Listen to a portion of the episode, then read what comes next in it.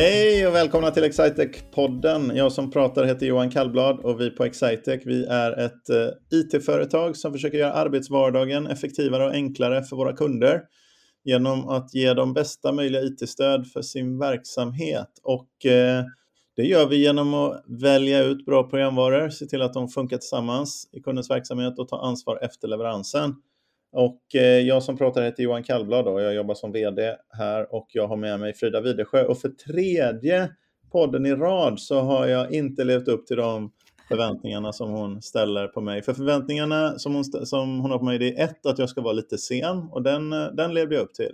Men två, det är att jag ska sitta med en ordentlig internetuppkoppling och ha den micken som hon har tillhandahållit för mig och att jag ska ha startat om min dator så att den inte börjar lägga under inspelningen. Det är de förväntningarna som, som Frida i huvudsak har på mig och eh, nu tog jag mig verkligen in till kontoret för att kunna leva upp till det här men så precis nu när vi ska börja inspelningen så inser jag att eh, micken är någon annanstans. det är kämpigt nu. det är kämpigt nu. Men, men som vanligt på den här podden så är det inte bara du och jag som pratar. Eh, utan vi, och du har ju varit lite otrogen förresten. Du har varit ute och poddat. Eh, i en, du poddar ju hela tiden, har du en liten fling vid sidan om eh, tillsammans med Pernilla. Ja, om, precis. Vill du plugga din podd? Ja, på tal om marknadsföring. Ja. Om man tycker det är spännande med sådana saker så ska man lyssna på den tycker jag inget sånt där slarv som att eh, det är dåliga internetuppkopplingar och dåliga mickar på den podden. det är det faktiskt också, men det, det, det är okej. Okay. ja, det är okej. Okay. Men du har även varit ute och strulat uh, lite i, uh, i Oslo, eller hur? Mm. Jag har varit, um, varit uh, det är en, en podd som kommer senare i höst faktiskt, så att det, det blir spännande att höra. Men det är en norsk podd, så det var ju utmanande på andra sätt. Uh, men det gick bra faktiskt, förvånansvärt bra. Jag, jag tycker när jag kommit in i det här med språket nu så att uh, jag känner mig bekväm nog att uh, vara med i en podd då, på norska. Men jag pratar inte norska, för guds skull. Det. Men du och jag har ju poddat på ett, vi har ju haft ett tvåspråkigt avsnitt. Ja, förra veckans avsnitt var ju Erik med som jobbar med sälj i Norge. Mm. Men idag har vi ju en, eh, en, eh, en spännande gäst. Det har vi. Jag säga. Eller spännande, det kan, kan vara spännande, jag vet inte så mycket. Eh, men det är en kollega i alla fall till oss i Sverige va? Det stämmer. Varmt välkommen Alexander. Hej, hej, tack, eh, tack för att jag får vara med idag. Ja. Välkommen till Excitec-podden. Ja, tack. Nej, det, jag, jag visste faktiskt inte vad jag skulle förvänta mig av den här, men det känns som en avslappnad konversation det här. Du är, du är fortfarande kanske förvirrad, men på en högre nivå. Men, nej, men vi, det är en sån här liten avslappnad... Eh, vi, vi, det är för att du ska känna dig bekväm så ska vi kunna ställa sen uh, djuplodande frågor. kan man ta den där lilla introfrågan sådär? Vad, vad, vi brukar ofta börja med att fråga vad, vad gör du på Excitec? Um, jag är trainee just nu. Så jag har gått igenom de två första månaderna nu, lite mer. Och jag håller på med beslutsstöd. Eh, så jag sitter mycket med klick. Och, och fram tills nu så har det varit rätt mycket utbildningar och sådär. Men eh, nu börjar det komma ut och faktiskt få göra grejer på riktigt och man får, man får använda sin kunskap. Får jag fråga, har du fått jobba någonting med den gamla klickprodukten ClickView? Eller bara ja, lite grann. Lite grann. Alltså, och det är lite hatkärlek där. För att det är inte lika snyggt som nya ClickSense, men det känns som att man kan göra sjukt mycket i ClickView. Ja, det var ju så, för den här ClickSense som är alltså ett mer det, det, är lite grann samma. Det här är två, jag måste förklara för lyssnarna då. ClickView och ClickSense, det är två stycken programvaror för att visualisera data egentligen från, eh, men som är från samma leverantör. Ett svenskt företag från början, men de är väl mer amerikanska nu, men ett svenskt eh, bolag grundat i Lund för 25 år sedan eller något sånt som hade någon, någon idé kring hur man skulle kunna göra dataanalys och visualisering snabbare. Och den här gamla versionen ClickView krävde liksom en ingenjörsmässig eh, IT-konsult för det mesta för att göra visualiseringarna. Det krävs fortfarande mycket hjälp för att göra datamodellen, samla in data, hämta data från olika källor och sånt där. Men det visuella eh, är i den som, nya då, som heter ClickSense mycket mer eh, drag and drop och du kan skapa dina egna visualiseringar. Men har man en gång börjat med den här View-produkten så det var mycket mer programmering för att skapa det, det visuella. Det, fördelen med det är ju att det går ju att göra nästan vad som helst och, och när det är drag and drop och så så blir man väl lite mer begränsad till vad eh, utvecklarföretaget har tyckt är rimliga visualiseringar. Så man får hålla sig till någon av de 500 olika sorterna, vad det kan vara, jag vet inte. Det är ganska mycket som går igenom. Men vi trodde när den kom, den nya, då sa vi att det här är ju jättesnyggt och fint. Och säg att det var fem år sedan eller något. Så men det här är ju oerhört snyggt, men det kommer ju aldrig kunna ersätta den, den gamla. Men det verkar faktiskt som att den gör det. Ändå, får man ju säga. Ja, ja. Jag, jag som bara har fått testa båda kan ju bara hålla med där. Ehm, det känns som att den nya, det känns att de släpper uppdateringar hela tiden. Så det går rätt fort i utvecklingen där med. Ja. De, de, eh, den är en helt fantastisk liten programvara. Det är många som blandar ihop den med andra typer av data. Man har sett en visualisering av data och så tänker man det här är samma. För grafen ser samma ut eller liksom den här strukturen, det jag tittar på ser samma ut. Så den här programvaran jag har är nog samma sak och den känns lite dyr, den här klick, jag behöver nog inte den.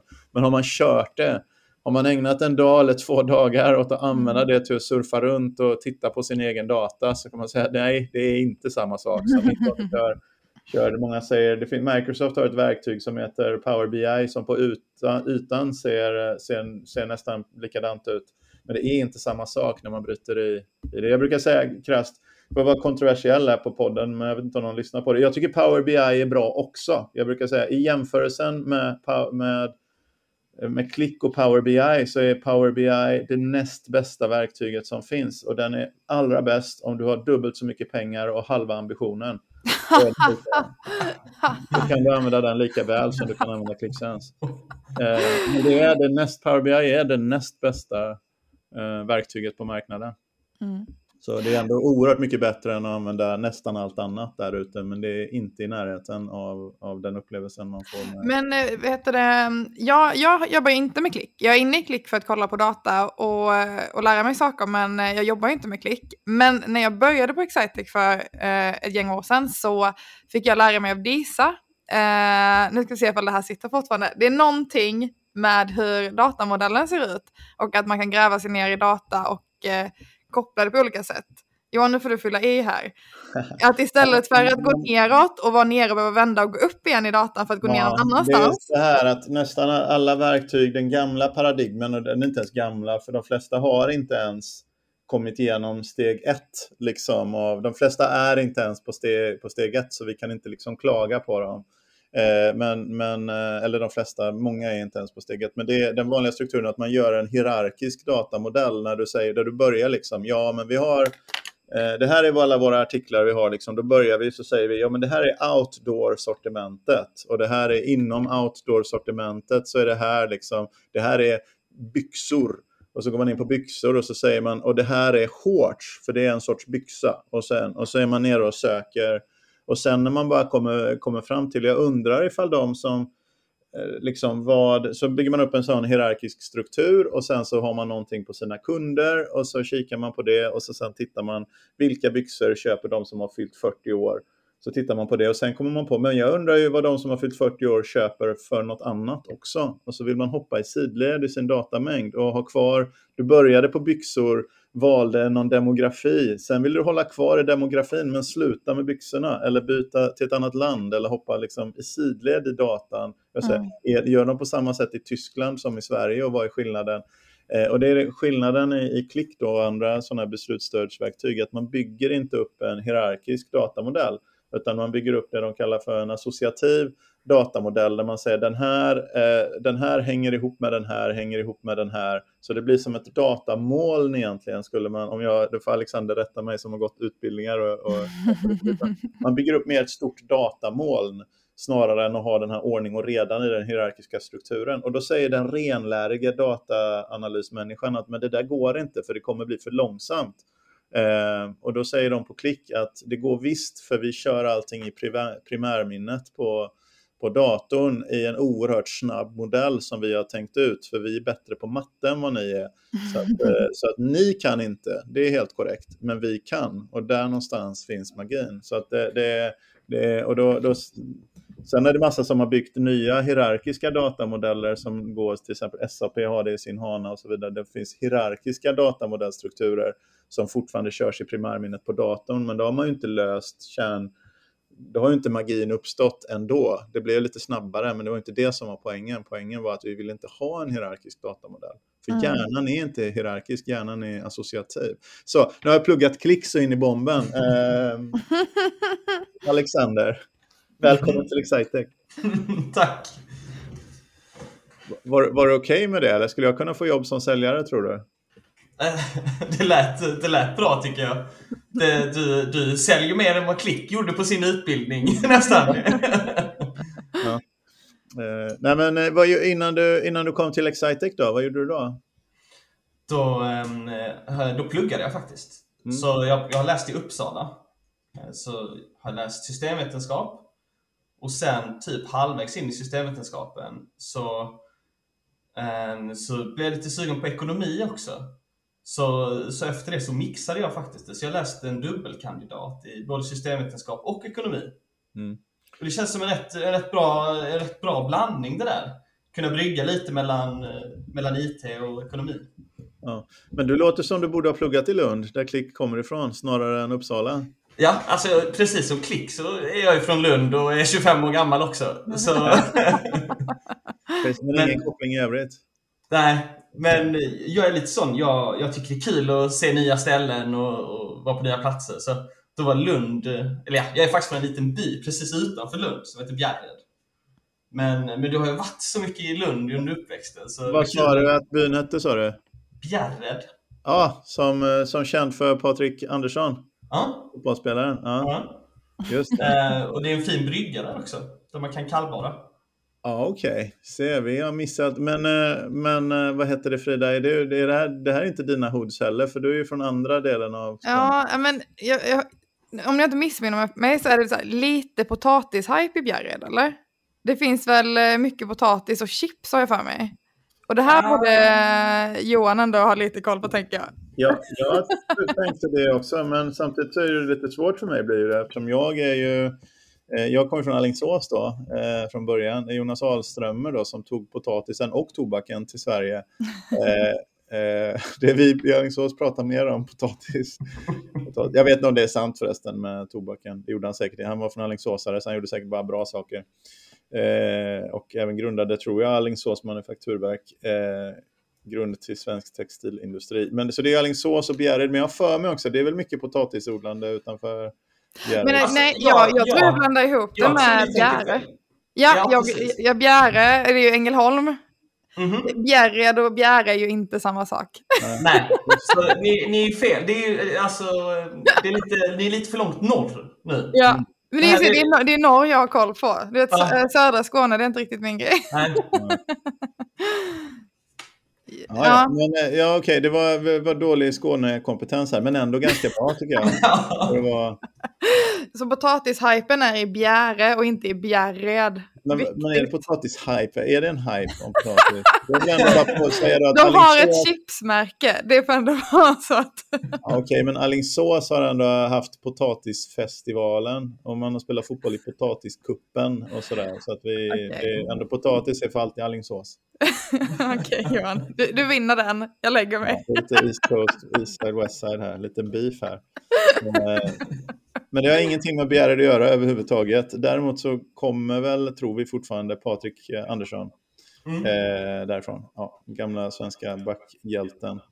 Eh, men eh, det var inte honom vi skulle prata om, utan vi skulle prata mer om... Eh, vad, spelar du fotboll, Alexander? Nej, det är en av de sporterna jag nästan aldrig har hållit på med faktiskt. Nej. Vad, vad, vad pysslar du med vid sidan av eh, när du pluggar och så? Nu, vad, gör du, vad gör du när du inte pluggar? Jag, ehm, jag har blivit lite så här paddeltokig nu på senaste, som, som alla andra känns det som. Ehm, så jag, just nu så spelar jag i en sån här korpen-serie i paddel. Så tävlar man en gång i veckan mot ett nytt lag och så, ja. Hade du någon racketsportsbakgrund innan det? Ja, jag, jag spelade tennis under, under uppväxten. Ja, Eh, Och då är det lite lättare att gå över till padel. Mm. just det. Det är lättare än tennis också. Ja, det är det. Kortare rack. Ja, lite mer förlåtande. Mm. Kul ju. Ja, Frida, Men- du började väl med padel för ett tag sedan? Pratade vi inte om det? Jo, Ja. vilket jag... Ja. ja, man kan lyssna på det avsnittet om man vill. jag har känslor om paddel. Nej men eh, det är ju en hype, är det ju. Är det. Jag, jag är inte såld. Men eh, kul att andra tycker det är kul. men vad heter det Alexander? Mm. Hur kom det sig att du blev sugen på att börja jobba med IT? Och eh, Exciter kanske framför allt? Ja, men jag, jag har alltid tyckt att IT varit roligt och, och eh, teknik och sådär. Ehm, och Excitec, jag, alltså man såg, jag såg faktiskt Excitec lite på eh, arbetsmässor och, och sånt här under plugget. Och redan då så verkar det ju vara ett, ett trevligt bolag. Mm. Det har alltid varit viktigt för mig när jag har sökt att det ska, jobbet ska vara en plats där man har roligt. Jag vill, jag, jag vill vara taggad på att åka in till jobbet på morgonen. Mm. Eh, och den känslan fick jag ändå av Excitec. Sen, varför jag hamnade inom beslutsstöd. Det var väl lite för att eh, det var från utbildningen så fick man liksom ekonomi och strategi och lite hur man driver ett bolag. Och från min systemvetenskap så var det det här med tekniska och programmering och databaser. Och att hålla på med beslutsstöd känns lite som, ja men det är lite mixen däremellan. Mm. För det är ju det här med strategi och siffror och um, KPI och olika mätvärden. Mm. Men man får också göra utvecklingen och, och bygga det här. Mm. Det tycker jag också är, det, det är väldigt härligt. För det blir ju sånt som man, om man är, jobbar mer som verksamhetskonsult eller managementkonsult kallas det ju oftast. Så, så eh, då, gör man, då kommer man ju med rekommendationer och så, men ofta får man ju förlita sig. Tyvärr är det så eh, att de, ofta, de här rekommendationerna förlitar sig ofta inte på data, utan de förlitar sig oftare på eh, erfarenhet, vilket man inte har när man kommer eh, direkt från universitetet till exempel. Så då får, man förlo- förlita, då får det förlita sig på någon annans erfarenhet. Alltså att man gör så som man brukar göra. Eh, och, eh, det, vilket väl inte är, det, det är väl rimligt i och för sig. Men det är lite coolare för våra grejer förlitar sig på data på riktigt. Och dessutom så gör man inte bara rekommendationer utan vi gör ju verktygen som gör att kunden får verktyg att skaffa sina egna insikter om sin egen verksamhet och kunna förlita sig på egen dat- data helt enkelt, fatta beslut baserade på fakta. Mm. Eh, Så det, det är ett ganska viktigt område. Jag tror att det är dessutom för oss nu, vi har ju satsat mer på det området senaste året.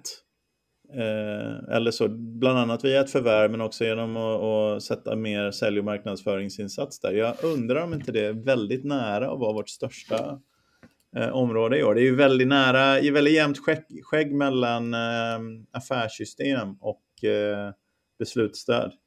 Kan man säga i, i, eh, i vad, som, vad som omsätter mest. Om man, om, om man tittar på Sverige, just i Norge har vi ju egentligen inte den här verksamheten ännu. Men det kanske kommer. Det kanske kommer. Eh, jag tror det kan man nog räkna med att det gör. Ja. Det känns inte helt otippat. Men Alexander, spännande. Hur har det varit att börja på eh, traineeprogrammet? Det, kän, det känns lite som en, en mjukstart i arbetslivet att gå in på ett traineeprogram istället för att, för att börja jobba direkt. Mm. För första veckorna har varit, liksom, det har ju varit ett stort gäng på med en 50 pers. Och Mm. det har varit lite som en, som en mottagning på universitetet. Alltså man får lära känna varandra och hitta på lite kul grejer och, och Mm. ja, men få bli lite utbildade sådär. Mm. Så det känns som, det känns som ett bra, en bra start på arbetslivet tycker jag. Skönt ju. Det, det upplever jag att många tycker, att det, det är en rätt så skön övergång från att plugga på heltid till att eh, mixa lite jobb och eh, plugg egentligen. För det blir ju mycket utbildningar i början. Och det kanske är rätt så skönt att inte behöva vara en fullfjädrad konsult direkt, för det kan ju vara lite svårt. Är, det, är det kontoret i Uppsala som du hänger på i huvudsak? Eh, nej, jag är faktiskt på Stockholmskontoret. Ja. Eh, jag, men jag bor i Uppsala fortfarande. Ja. Vi har ju Så- ganska starkt eh, beslutsstödsgäng på kontoret i Uppsala faktiskt. Vi har ju Ja. den, den verksamheten. Jag försöker få eh, folk att komma till oss här om vi använder det här i rekryteringssammanhang för att förklara hur otroligt roligt det här området är. Det är ett av mina favoritområden faktiskt. Eh, och eh, vi har ju en stor sån verksamhet både i Uppsala och i Stockholm och i Linköping. Eh, Men Mm. inte så starkt i övrigt i, i eh, södra Sö- Sverige och i Göteborg. Men vi har jobbat på det och, och vi försöker få till det mer för vi tycker rimligt. För det är ganska bra att vara ganska nära kunder. Det är inte nödvändigt, man kan jobba remote. Vi har ju kunder såklart över hela Sverige, men det är ändå inte så dumt att vara nära kunden så man kan besöka kunden ganska mycket och prata med dem om. För det är en liten väldigt iterativa processer man jobbar i. Det är inte så mycket att man sitter ner och gör en specifikation och sen så är man hemma i två månader och, och programmerar liksom, och sen så lämnar man tillbaka ett resultat. Utan det är ofta mycket ge och ta och jobba i små korta iterationer tillsammans med kunden. Mm. Vi, skulle gärna vilja ha lite mer i södra Sverige och i Norge, tror jag. Mm. Kan man väl säga. Men eh, ja, vi, har, vi har ju en podd här som är på ett eh, format som är väldigt organiserat som, eh, som Alexander har märkt här.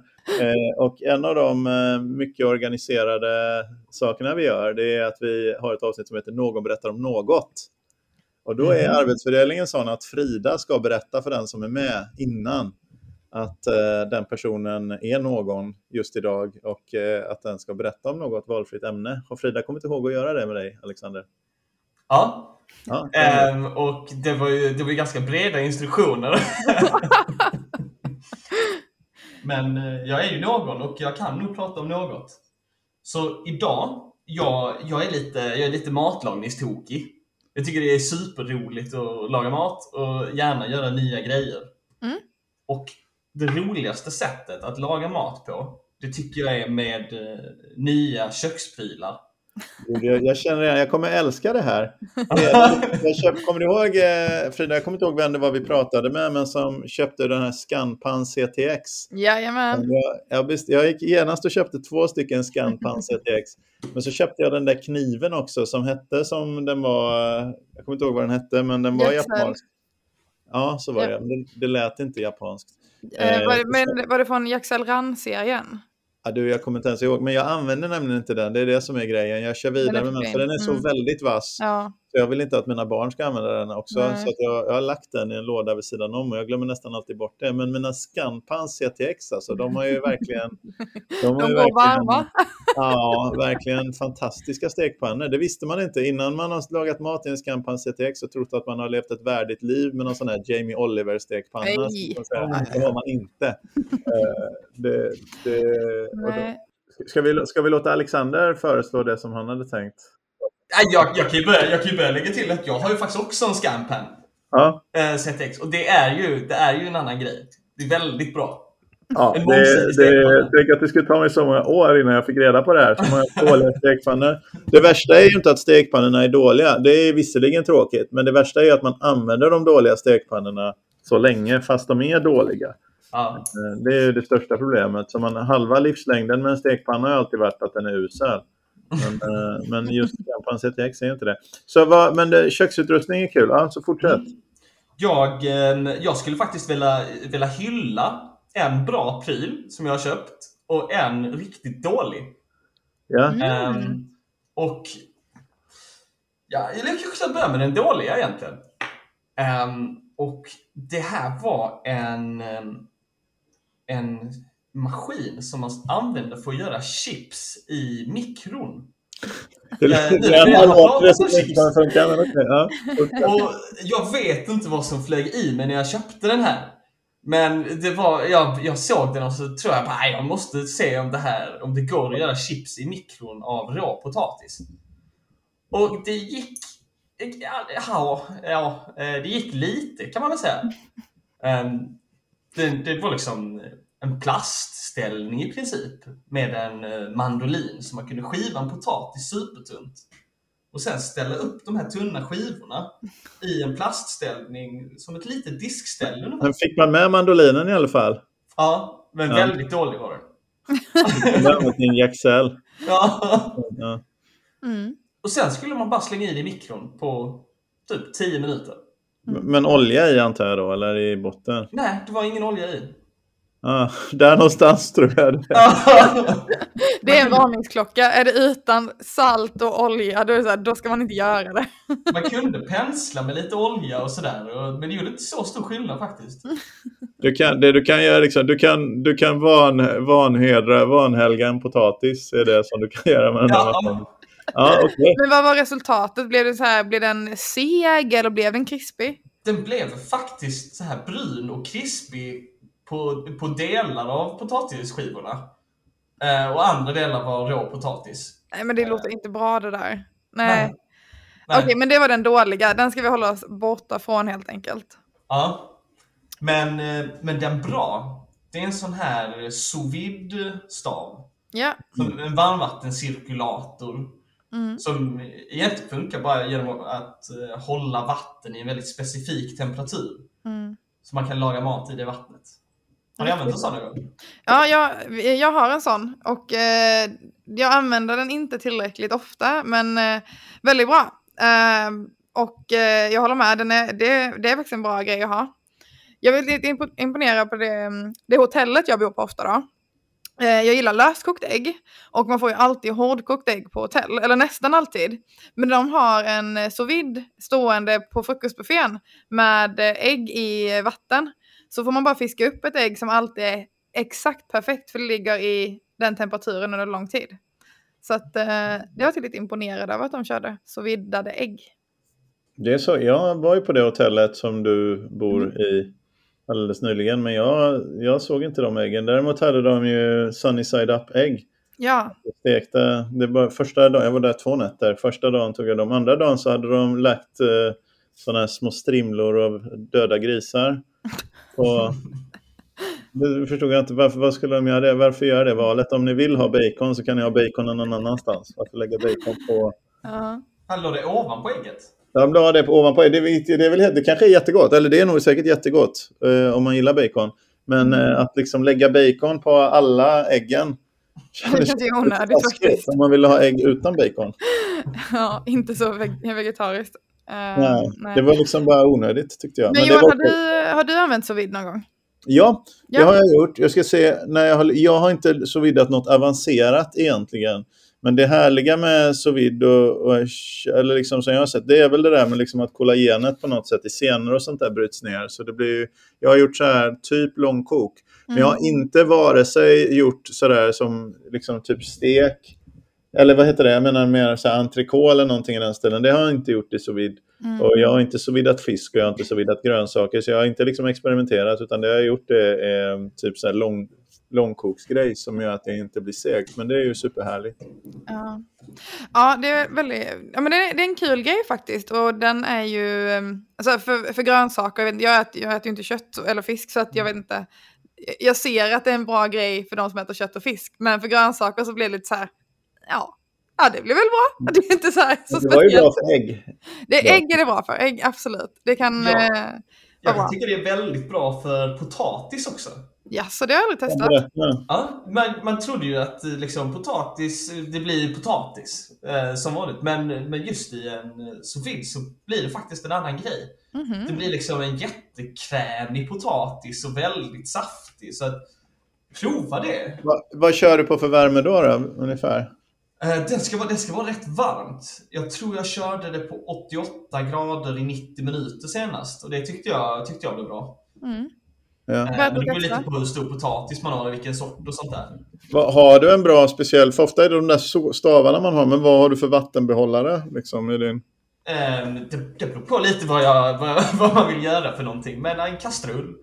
När jag har gjort stora grejer, då har jag stoppat den rätt i vasken. Man stoppar en propp i vasken och så kan Ja, sätta ja, ja. Eller en stor soptunna.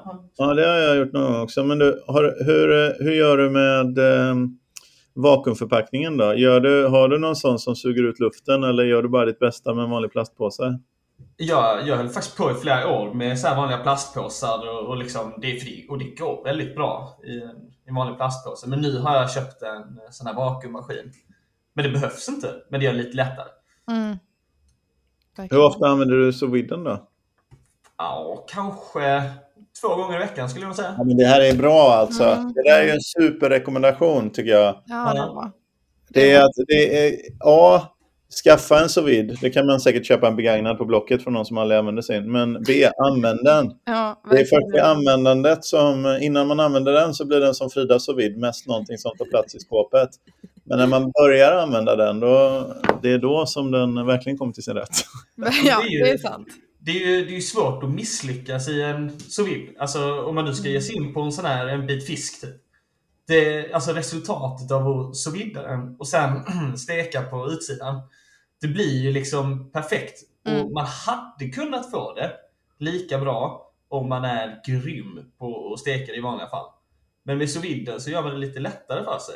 Mm, Man tar bort verkligen. Men så hur, vi hade potatisen där, det var ett intressant tips. Va- Men hur gör du då? Om du ska, om, vad är det typiska, vad är det vanligaste som du vill göra i din sous vide? Vad är den vanligaste råvaran som du vill tillaga? Ehm, ja, men det brukar ändå vara kanske kyckling eller någon bit kött eller sådär. Jag Så vi har en köttbit vi. Vad är det för någon, för någon sorts köttbit du tar då? Ge ett I, exempel hel- där. I helgen så var det beef wellington. Då var det en oxfilé. Ja, så en oxfilé. Eh. Så hur, och hur gör du då? Steker du först och så vidare sen? Eller så vidare man först och steker sen? Eller hur gör du? Ehm, man brukar vidda först och steka sen. Just när det är en sån här beef wellington som jag gjorde, då, då spelar det ingen roll. För den ska ju ändå lindas in i svampsås och, och skinka och smördeg och sånt där. Då gör det ju ingenting. Men en vanlig, en vanlig köttbit, då hade man viddat den först. Och sen steker man så man får en Mm. knaprig yta. Ja. Just det. Okej. Väldigt bra tips. Johan, ja. du är inspirerad. Ja, nej, men jag faktiskt känner, jag funderar på ifall jag blev av med min sous i en separation, om det är därför jag inte har sett den på länge.